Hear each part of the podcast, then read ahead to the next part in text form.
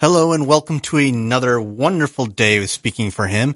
I'm Dan Van Zalen and here's your host, Andrew Gomison. And Dan, uh, it's nice to be with you today. And you may notice the lack of background music today. Um, there, for the episodes we're recording tonight, it's going to be, in essence, speaking for him unplugged, um, because we had a technical difficulty that does not allow us to access our musical files or the other beds that we routinely use. And so we're going, um, at it all natural, as they would say, just our voices. and so we'll see how this goes. Um, but we are going to start, um, uh, this episode about Overcomer, the latest Kendricks Brothers film with a quote of the day. Dan? Your identity will be tied to whatever your heart is tied to. Overcomer. All right. Um, I got a chance to see this movie a couple weeks ago, and as far as I know, it's still in theaters, and I would really encourage people to go see this. I, I think I remember saying at the time that I recorded my War Room review that I felt like War Room was kind of a step back. It felt like a conglomeration of their other films didn't seem creative or unique enough. Even though it was good, um, when you put it up against the other films they did, I just didn't feel like it had as much new to it. But this, um, show, Overcomer, really, uh, brings, uh, some new originality to it. Um, and so I'm excited to dig into this film and sadly Dan didn't get a chance to watch it, so we can't discuss it, but Dan is here to direct the discussion. And Yes. so Dan, why don't we begin? Okay, we'll start with the movie trailer perhaps. Yes, that would be good. I'm kind of thrown off. Music means more than you think. It does. You need to do your fighting in prayer. You've been a good enough father. I want to be a good enough father. Let's go, let's go!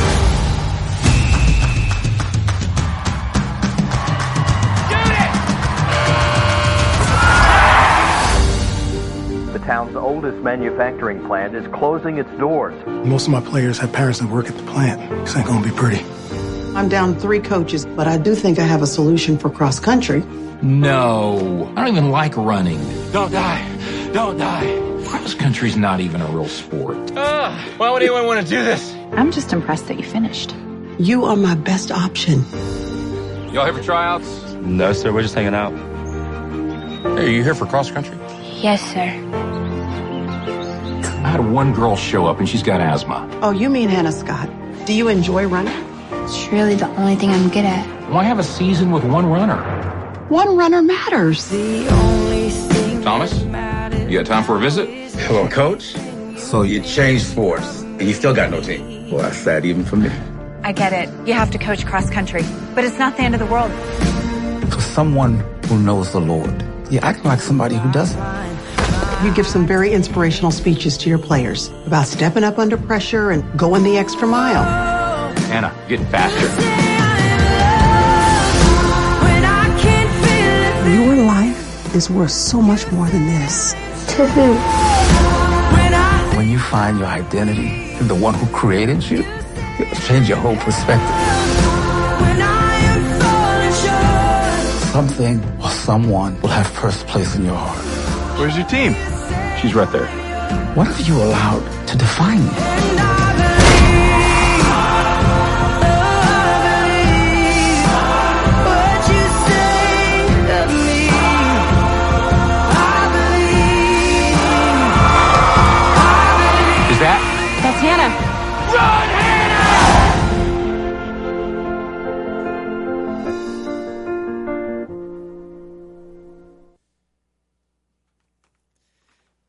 You have it. All right, there you have it. The trailer for Overcomer. That So- was a great last line to end the trailer on. Which, which, which line was that? Run, Remind me. Hannah. Yes, it was. so, um, I just want to say right off the top here, and then we can get into some of the specifics. But right off the top, I found it interesting when he says cross country's not even a sport because it seems like in courageous Um, there was another run, there was a, a storyline where his son wanted to get to know him better and he wanted him to run with him and he said, all my son wants to do is run. I don't want to run. So the end of that, um, movie had a father son 5k. So I just thought it was interesting how they weaved running back in. Run, Uh, Forrest, run. Why don't you look at the outline that we have for our episode and, uh, So, anyways, what, or here, general thoughts first. Let's go with general. general thoughts. Again, I thought it was a very well put together film. I think it's interesting, um, because, um, some people think that the Kendrick brothers movies are too preachy and I can see that perspective. However, they, they both, um, Alex and Stephen Kendrick, I'm pretty sure are both have been in pastoral ministry. So they use movies as a vehicle to preach and they're not ashamed of that. So given that criteria, given that parameter, um, through which they, um, they choose to operate, I think they achieved their goal. So I really think that this is a good movie. The premise is about a single, um, young lady, uh, an individual young lady. Single's not the right way to put it. An individual young lady who comes to a school. She has a troubled past, so she's been, it's implied that she's been kicked out of multiple schools. And I think they probably could have developed that part a little bit more just to let us know where she's coming from. But she ends up being the single person on the cross country team. Um, there's a lot of economic, there's an economic downturn in the community. So a bunch of people leave the factory. So this guy, The factory shut down. the, well, yeah, the factory shut down and a bunch of people leave the town because of the factory is what I meant to say.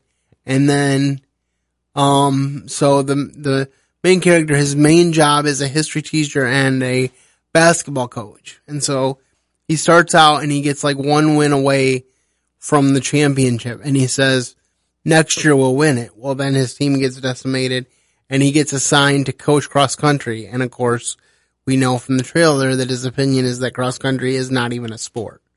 So just I a, hate running. just a lot of hilarity ensues and a really unique twist that comes about that I'm not necessarily going to open up for you on this show because I want you to go and see the film.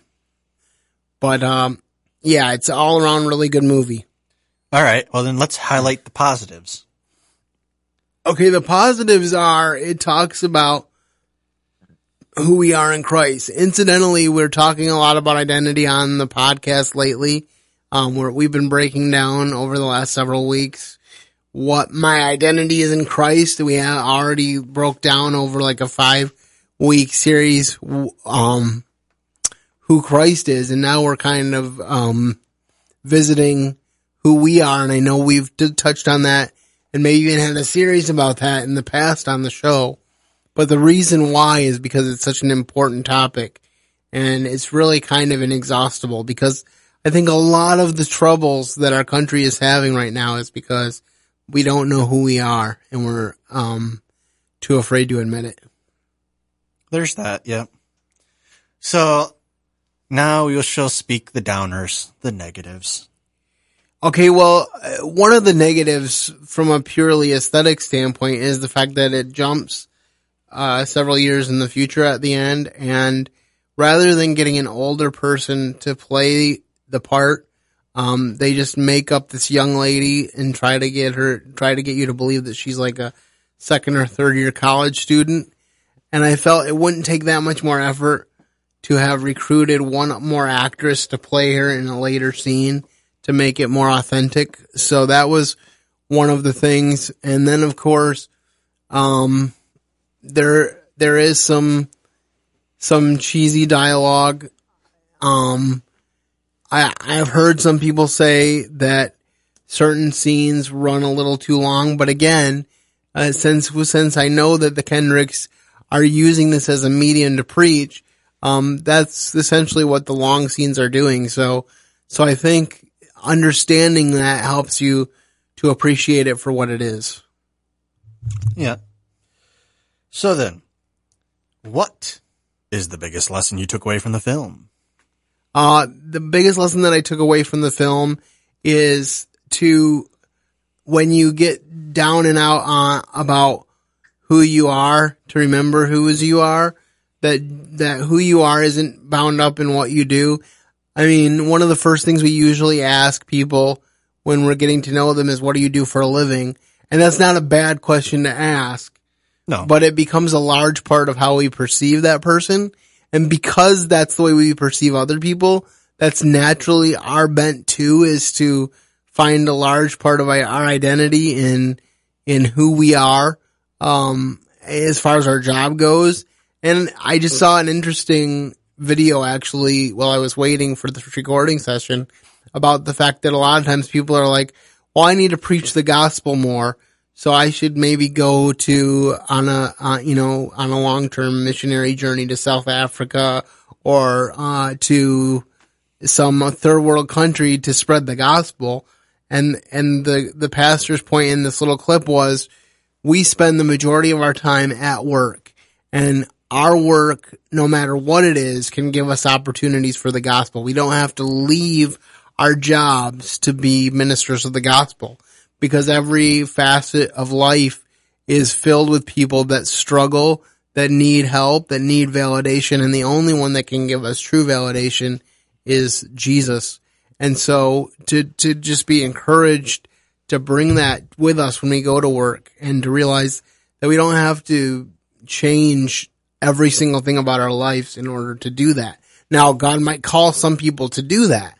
Mm-hmm. But at the end of the day, what's most important is not what I do in the nine to five. It's the fact that I'm a blood bought child of God. And I like, I love the fact that that's what this movie celebrates.